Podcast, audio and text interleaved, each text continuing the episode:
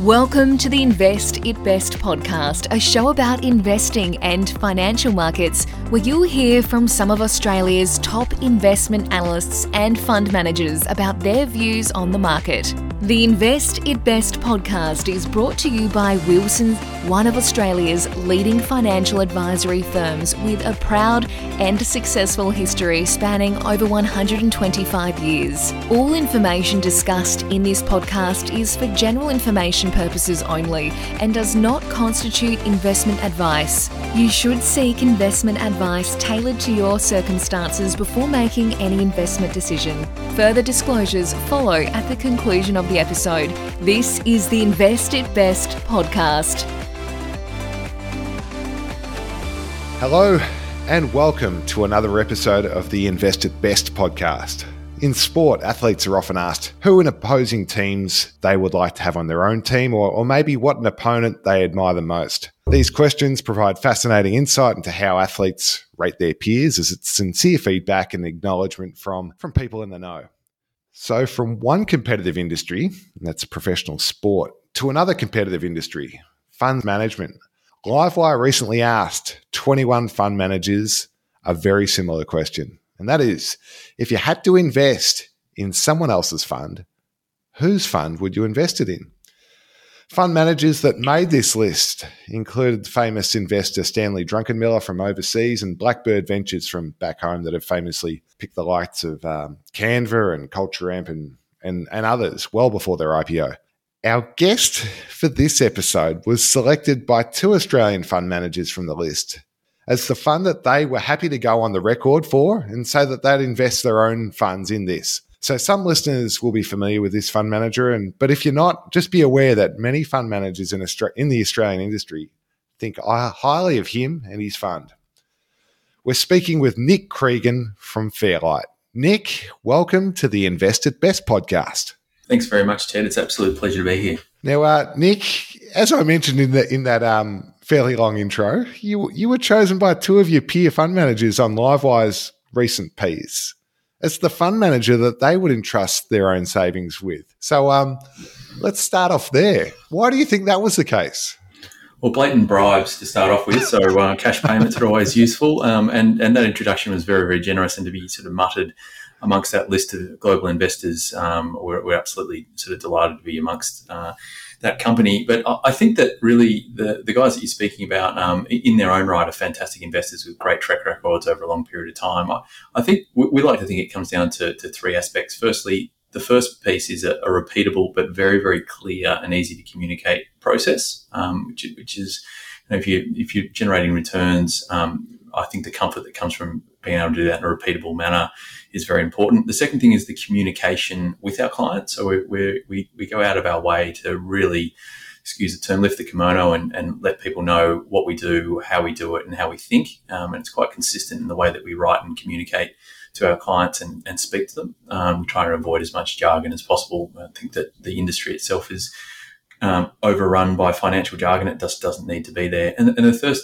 third element, I think, is the culture that we've built within Fairlight. So many managers, and we're trying to avoid this outcome to our best ability, which is managers get to a certain size and a certain level of uh, call it success or whatever it might be, and ultimately end up imploding because the personalities can't get along, or if there's an overbearing personality within the firm that makes it a, a nightmare to work there. We, we, try and run as flat a structure as possible um, and make sure that we, you know, to, to, the degree that we can, and you being a sportsman would probably identify this, trying to leave our ego at the door as much as we can um, and, and, and, try to um, include everyone in, in, in the wins, if you like. Um, and we think that that culture leaves us in pretty good stead and it's been recognised, I think, through our industry. So we're delighted by those three aspects.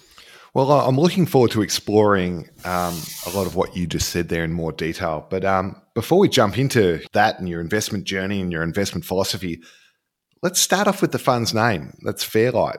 Um, what are the origins of this name? Why'd you go with it? Yeah, it's um, you know, for, for a lot of people that don't, live in Sydney, um, and, and, for people who don't live on the northern beaches of Sydney, it wouldn't be a name that's particularly um, uh, relevant to them, or they, they wouldn't recognise it. But it's actually a tiny little beach that sits in the coves of um, on the on the harbour side of the northern beaches, and I've got a long history with that little beach. I was waiting around there as a toddler at the year, at the, the age of three, and, and, then moved away for a long time, spent a lot of time overseas working, etc., etc. And when I started to form my own family, we, we moved back to the area because it's an absolutely beautiful little spot, and um, I was serving some um, some time out of the industry on, on, what's called gardening leave, where you leave a firm and you, you're deciding what to do with the rest of your life. And I uh, had left Evans and Partners and was sitting on that little beach. And my wife, who has a background in funds management as well on the marketing side, we were discussing what we wanted to do with our lives. And we sort of said, well, um, we know a bunch of really good guys who would like to work with and guys and girls that we'd like to work with.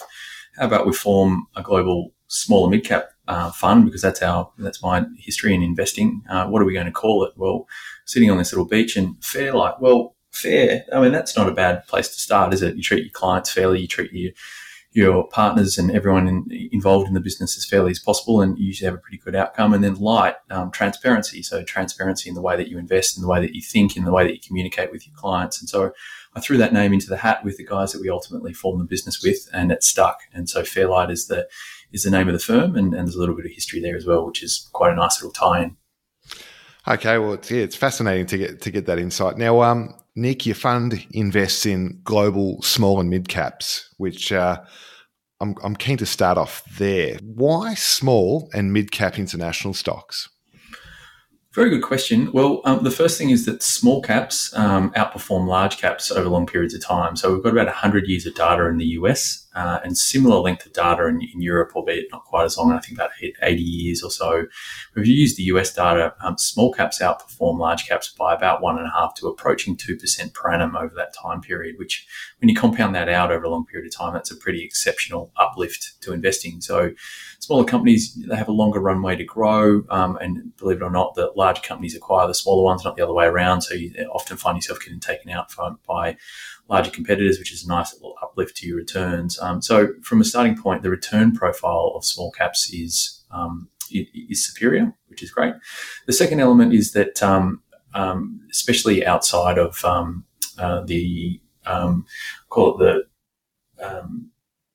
traditional sort of understanding of financial markets, um, a lot of people don't realize just how small Australia is in the scheme of things. So, um, Australian equities make up about sort of 3% of global equity markets. So, why restrict yourself to just Australia? And by the way, when I think we should, we'll get into it, but when we run our screens on the Australian market, there's only about three or four um, businesses that actually pass muster on our definition of, um, of, of, quality, which we'll get into.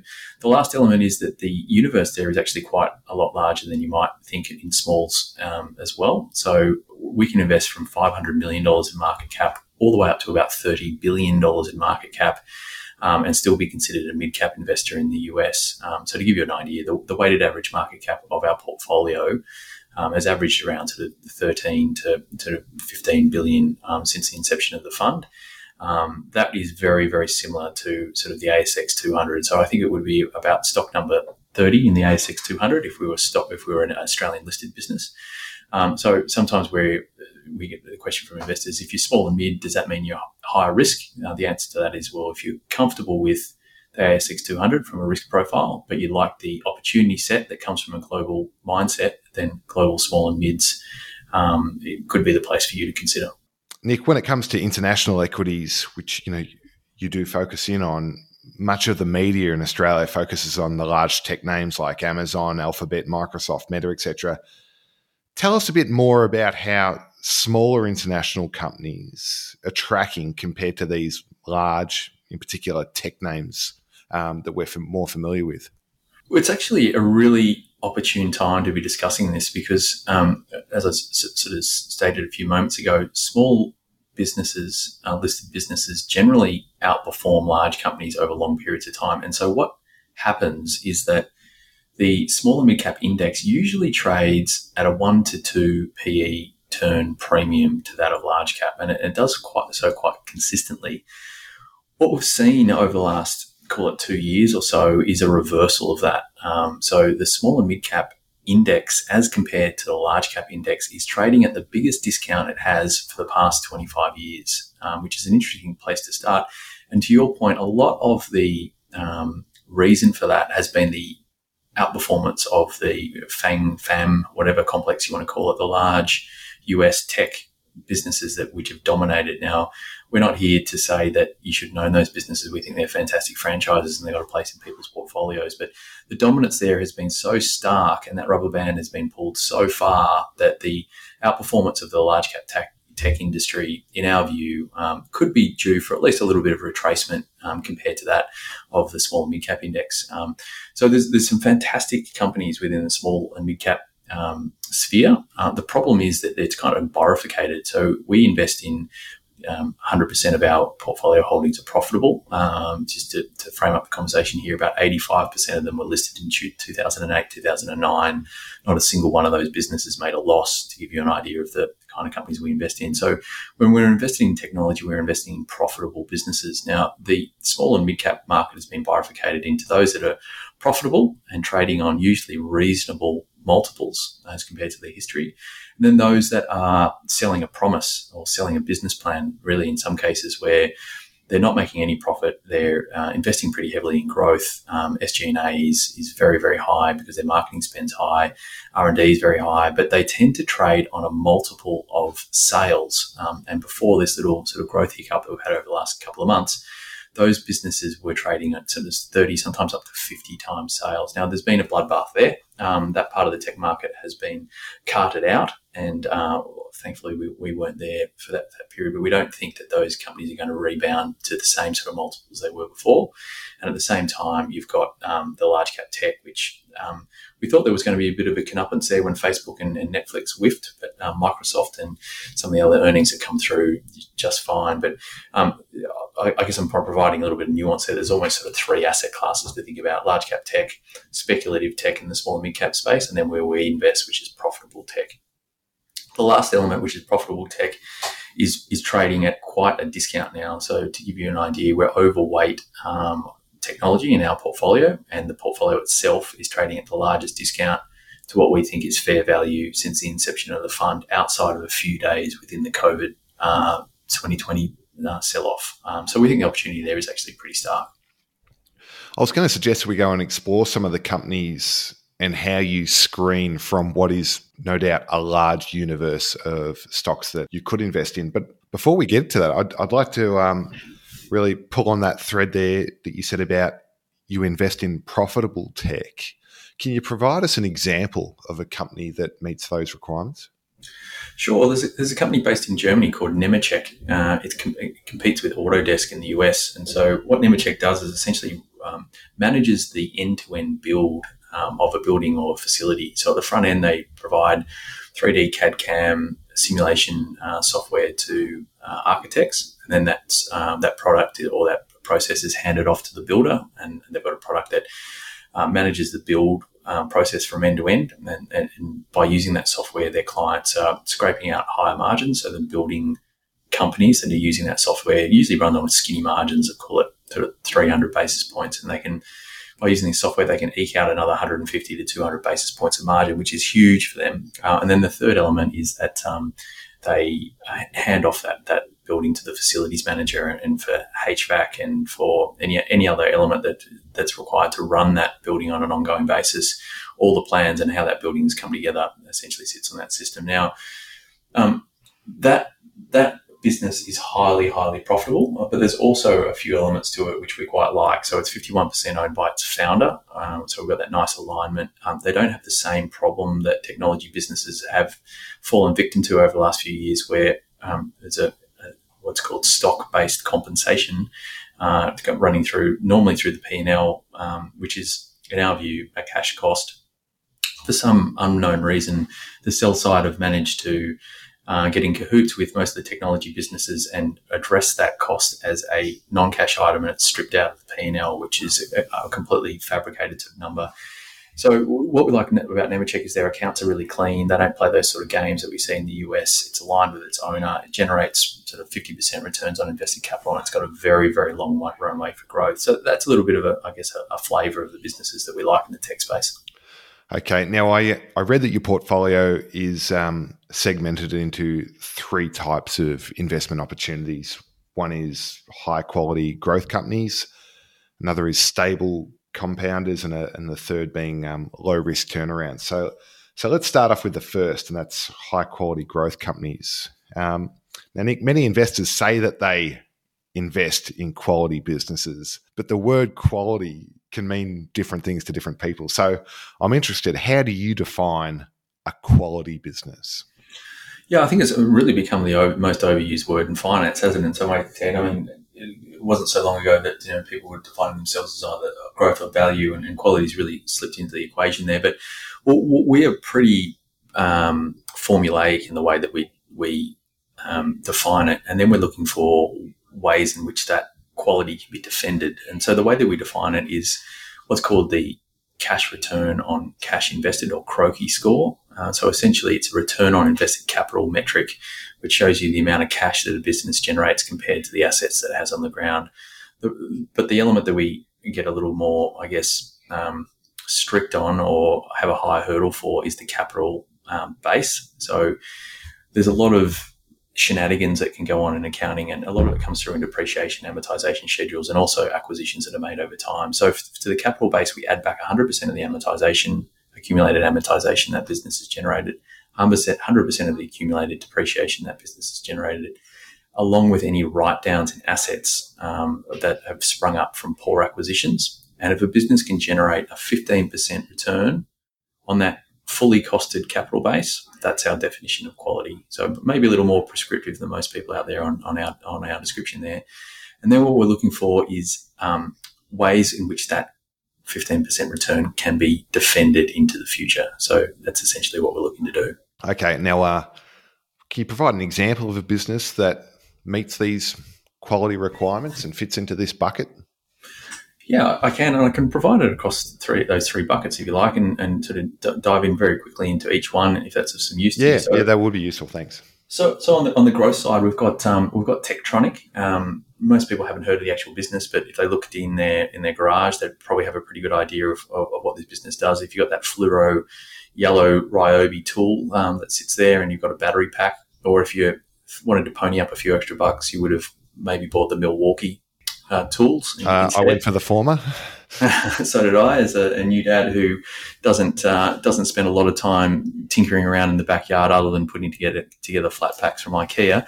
Um, I really didn't need the really expensive stuff. But the, the interesting there thing there is, as a user of that product, I am now locked into that ecosystem. So I've I've bought my first power tool, um, and it's a Ryobi drill, and I'm using that to put together IKEA flat packs and, and put up protective equipment around the house so that my two year old doesn't fall off steps, etc. Uh, but that battery pack can be used to run every tool that I subsequently buy from Ryobi. So the chances of me now purchasing another tool is fairly remote because I've already made the investment in the battery pack.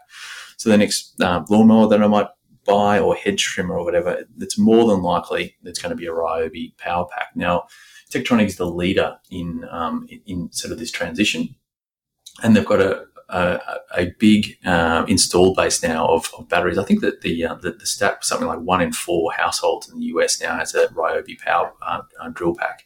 Um, so they're, they're sort of the incumbent, and so what that means is it's, re- driving a lot of repeat purchases. And it also means that when they're launching new products, um, the the decision for like give you they extend into new categories, for instance, like um, vacuum cleaners, whatever it might be, they become the default uh, decision in a new category as well. Um, and then towards the end of the useful life of that tool, um, or, or, rather the useful useful life of the battery, um, the battery has a replacement cycle as well of about five years or so. So they've got this recurring revenue stream on, on both the tool side and then the battery side, which is pretty impressive. So that business has grown the top line by about 15% per annum for the past 10 years. And, you know, that number might not sound particularly big, but you've got margin expansion, um, and some buybacks to go, and you're sort of looking at 20% on EPS growth, which we think is reasonably sustainable over sort of the, next decade or so. So that, that, would be an example of a, of a growth business in the portfolio. That business generates, um, just looking at the numbers there, it's 18.6% CROCI over 2021, and that's been trending up over the last three years. So it's a combination of things we like to see, margin expansion and expanding CROCI. So that's the growth growth cohort. And before in we the, move up, yep. before we move on to you, uh, that, that second bucket, um, yeah. so for listeners that are interested in looking further into Techtronic, out of interest, what what exchange is that um, is that listed on? That's listed on, in the Hong Kong exchange, um, and so we we typically don't invest directly into emerging markets. Um, so this is a legacy holding for us when Hong Kong wasn't under direct Chinese ownership, and so you won't see us own or, or purchase um, businesses directly on, on, mainland China. However, um, there is some um, there is some caveats that they've sort of moved half of their manufacturing over to Vietnam, um, and the reporting that this business um, undertakes is sort of quite Western in its approach. So it's it's a Germanic background. So it's family owned, and the and the owners are German, but happen to have a manufacturing base in China. That's a long winded way of saying it's listed in Hong Kong. okay, um, now let's move on to the next bucket, and that's um, stable compounders. So, what type of track record are you looking at for a business and management team to be able to just to demonstrate they do have stable compounding growth? And um, once again, if you could provide you know a real example of of that, that would be appreciated. For sure. So in the stable compounding bucket, we're not we're, we're, not looking for those businesses that are generating supernormal growth. So it's usually GDP plus a little bit, um, and, and and a management team that's on your side, taking out costs, expanding margins a tiny bit, and then maybe aggressive on the capital allocation side. So either making small tuck-in acquisitions consistently or buying back stock when it's on sale. Um, so that, that's that's what we're looking for there. A, a, business that fits the bill there is a company called Copart. Um, usually a company that most people haven't heard of, but it's one of the best businesses um, that I've come across um, in terms of its defensibility. Um, that flies under the radar for most investors. So, what does Copart do? It, it acts as a auctioneer of damaged or rain, uh, hail damaged or accident damaged vehicles. And it sits as an intermediary between an insurance company on one side of the transaction who's trying to get rid of literally millions of vehicles a year that have been involved in accidents or hailstorms or whatever it might be. And on the other side of the transaction, you've got parts dealers, so people that are selling mufflers or individual doors or whatever it might be into smash repairs, or increasingly used car dealers. And what, what this is becoming very apparent in when they're selling into increasingly into international markets. So you might have a BMW which has been involved in a fender bender where the um, passenger side airbag is deployed. You can't sell that vehicle again in the US, but you can certainly sell it into um, developing European, Western, Eastern European countries, or into Asia, for instance, where uh, airbags aren't even a feature on the on the on the um, on the passenger side, for instance. So a lot of these vehicles get sold internationally. Huge barriers to entry here. So two of them. Um, the first one is physical. Um, so you need to have leases or land holdings around metropolitan cities for which you need a permit to essentially run a junkyard. Uh, and so the, your ability to get one of those permits now is almost impossible. So uh, to start from scratch here, you need thousands and thousands of these permits because um, there's a density advantage that comes from towing. So you need these very localized holding yards. And the second element is is that uh, once again an overused term, but the Amazon effect here of buyers on one side and sellers on the other. Um, so the, the sellers being the insurance companies, you've aggregated most of those, and then you've got the buyers, which is literally thousands and thousands of small um, businesses looking to buy those goods. And, and once it's formed into a sort of flywheel, very hard to break in. So the, the industry in the US is a duopoly between Copart and IAA uh, and Copart has a very large structural advantage insofar as it owns all of its land. So it can't get stopped out from an end of lease perspective and lose that advantage that it has around metropolitan cities. The business nicely compounds out over a long period of time, buying back stock, uh, entering into new geographies internationally, etc. Uh, it's been a fantastic holding for, for Fairlight since the inception of the fund. Now, this is by no means meant to be a, a deep dive on Copart, but I am interested in this company as I've only just learnt about it. And uh, I'm just thinking about the last year or two, and that in recent times, global shipping has been challenged, and um, new cars have been hard to source. So I was just wondering, has this affected Copart in all in being able to source product, or have they been able to kind of navigate these times?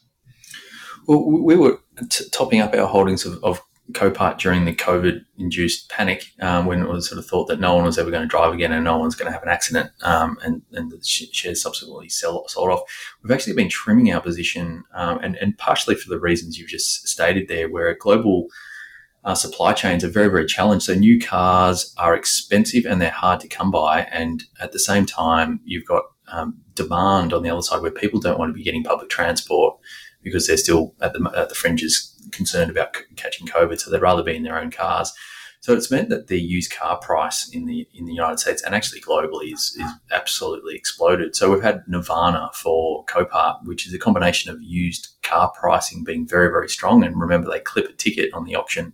So strong pricing means their gross profit dollars are going to be a lot stronger as those um, units flow through their facilities. And the second time, you've had the economies opening up, and to some degree, it looks like people have forgotten how to drive, so the accident rates are up a bit. Um, people are distracted, so they're uh, driving with high use of mobile phones, um, as you probably are au fait with when you're driving to work. You look at the people next to you; they seem to be on their mobile phone all the time. Um, so that's driving accident rates a little bit higher as well. And then the third thing is that natural phenomenons like um, hurricanes and storms and all that sort of thing, um, especially for us living in Sydney, seem to be becoming a more regular occurrence. And so there's a higher rate of, of, um, of uh, write offs for vehicles in, in, that sphere as well. So the shares have responded accordingly. Um, and so we've taken that opportunity to take that weight of that position down a little bit.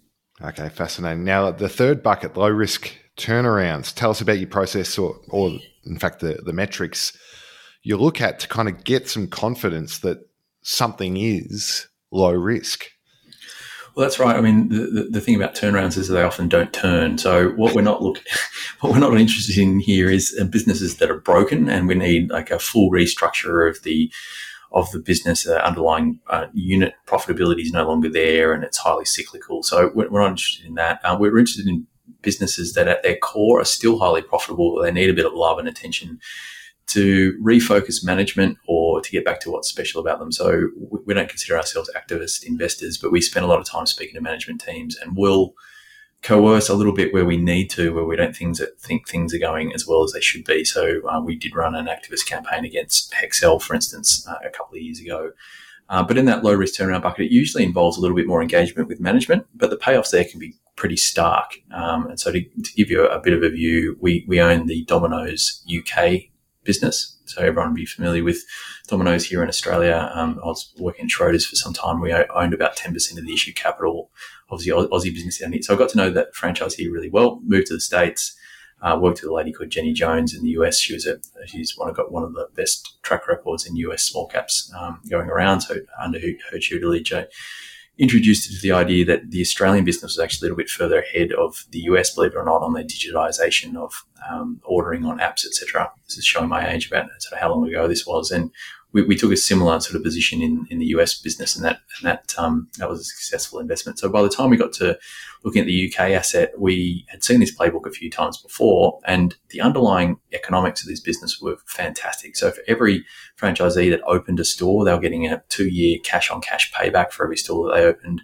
um, margins were record high, and the, the, typically the franchisees owned multiple stores. So, um, you know, these guys were quite wealthy. So there was nothing wrong with the business. The problem was there was two errors that had been made. Um, the first one was allowing the relationship between the C-suite and the board to become damaged um, with the franchisee base. So that they, they really didn't get along and that was impairing their ability to grow. And the second problem with that is that they'd expanded into the Scandic region. Um, and Ted, I, I, don't know if you spend much time in Sweden, but to me, they don't look like they eat a lot of uh, fast food. So I think it's a pretty bad market for fast food and very high um, labor costs, etc. Uh, and so they'd expand into those parts. And we, we sat down with management and um, we had a discussion with them and then um, we went over and met with the franchisees and private equity and a whole bunch of other people that are involved in that business, and it became pretty clear to us that the problem was with with the the chairman, um, and he was up for re-election, so there was a good chance he was going to get moved along.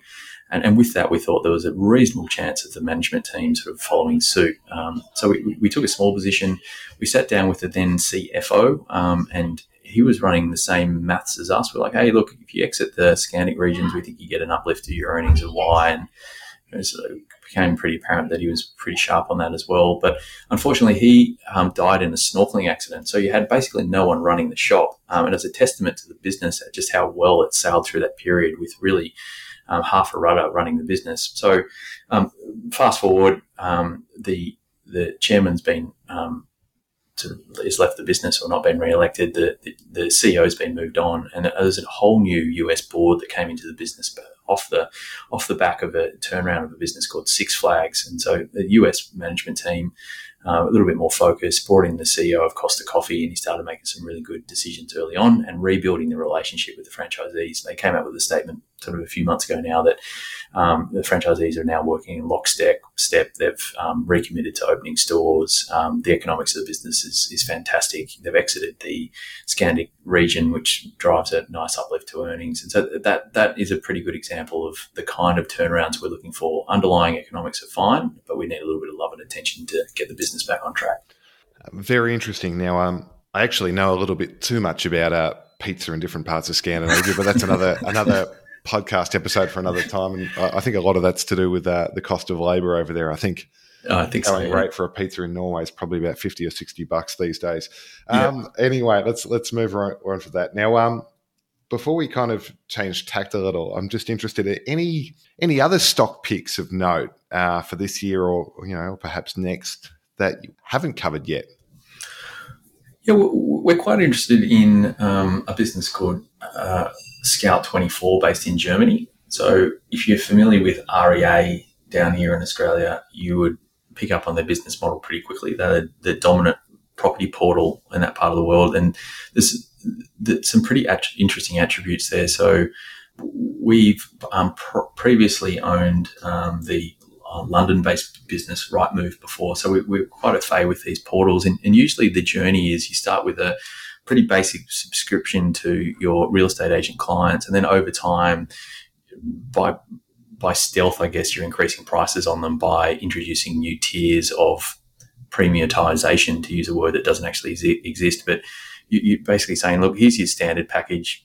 You'll you'll have your listings on there, but if you want your your property to be at the front page, or you want to be able to send out alerts or whatever, you need to pay an extra hundred bucks a, a, a month or whatever it might be. Now, there's companies that have absolutely flexed on that, and I would put Rightmove into that that bucket. So they've got 10% on sort of revenue growth per annum, and it's almost all come from price. Um, whereas for Scout 24, it's they're very early in that journey. So their ability to flex price without completely destroying their relationship with their with their customer base, we think is very very strong. At the same time, when we purchased shares, it was they had 30 odd percent of their uh, net uh, of their uh, market cap in cash, and that entered into a pretty aggressive buyback. Um, so it, that's been caught up in the growth um, sort of sell down, if you like. But to us, the the valuation there looks really compelling, and a business that we think over sort of twelve to eighteen months, no matter what happens in the economy, if they're able to increase the the prices there, they're going to do quite nicely. Yeah, very interesting in that Australia is behind the curve in many different things that are, are, coming out in many different businesses, but w- one of which is not online real estate marketplaces where yeah, the likes of REA and Domain have really led the industry. So it's mm-hmm. fascinating to to see you know different parts of the world be in catch up mode. And um, I think the the phrase that's often used is that we've we've seen the movie before over here. So um, thanks for sharing that company. Now um, just taking a bit of a different tact here, we're getting towards the end of the podcast, Nick, and um, Something I want to I want to ask is that I hear you've taken an active decision not to buy into the Australian property market um, and remained all, all all in on your own fund. So, um, can you tell us a bit about that decision? Yeah, well, I think the first thing is that you know we as a team genuinely believe this is the best way to invest, right? So we've done the work on what small and mid caps have returned over a long period of time. We don't necessarily feel like it has to be higher volatility or higher risk if you take a lower lower risk approach to what you do. Um, we get to speak to the management teams that we're investing in regularly, and we invest in some of the best businesses around the world in developed markets where we can trust the rule of law and the accounts. Um, and so to us uh, as a team, it makes perfect sense to be backing our own work and our own analysis. Um, and, um, you know, to the point where, um, you know, I completely understand where that people don't want to put all of their assets into just one asset class. They want to own some large cap tech and a few other bits and pieces. But for us, this is where really where we've hung our shingle up. And we, we also in, in sort of very much of the view that we need to be aligned with our investors. So if we're going through an under a period of underperformance, we don't just shrug our shoulders and say, well, you know, tough, tough bickies, we feel that pain as well. Um, and I think that's, that's incredibly important. Um, but the, the, the, decision to, to invest only in the fund and not in, into property is that I, I think over a longer period of time, it's going to be a superior outcome for uh, for my family personally, and we we need to we, we, can do that without less risk because we're not taking on as much leverage. Now the returns of the fund have been very attractive since we started, so that's working out just fine. Um, and you know we're quite happy sort of um, you know investing all of that money into the fund and, and renting in different parts and wonderful parts of uh, of the city and, and experiencing different, different places. Now, if you ask me that question another ten years, I may have cashed out a bit and, and bought a house and thank my very patient wife for the for the uh, for the journey. But at the moment, um, you know, we're both very comfortable investing all of our money behind the strategy in our team. Okay, well, um, thanks for that insight, and um, thank you for taking the time to chat today, Nick. It's been absolutely fascinating. We've covered. Uh, the CROCI acronym, which I think is a first for the show, uh, Scandinavian Pizza, Moats in Power Tools, and, and many others. So um, thanks for coming on for the chat today. Thanks, absolute pleasure. And if uh, if there's an opportunity to come back on, would uh, would welcome the opportunity. Thanks, Ted. Yeah, yeah. So if listeners would like to find out more information, please speak with your your Wilsons advisor or visit the Fairlight website directly. Um, this will be available in the episode show notes, including how to contact uh, an advisor if you're new to Wilsons. Okay, that's it for me. If you enjoyed this episode, please subscribe to receive all new podcast episodes as they come out, and check out the back catalogue of episodes too if you've missed out on any of those as they've come out along the journey. I'm Ted Richards. See you next time on the Invest It Best podcast. This podcast has been prepared by Wilsons. Wilsons has not independently verified any of the information given in this podcast. All effort is made to ensure information was accurate at the time of recording. No reliance should be placed on this podcast in making any investment decision, and past performance is no indication of future performance. The directors of Wilsons advise that they and persons associated with them and Wilsons may have an interest in financial products referred to in this podcast.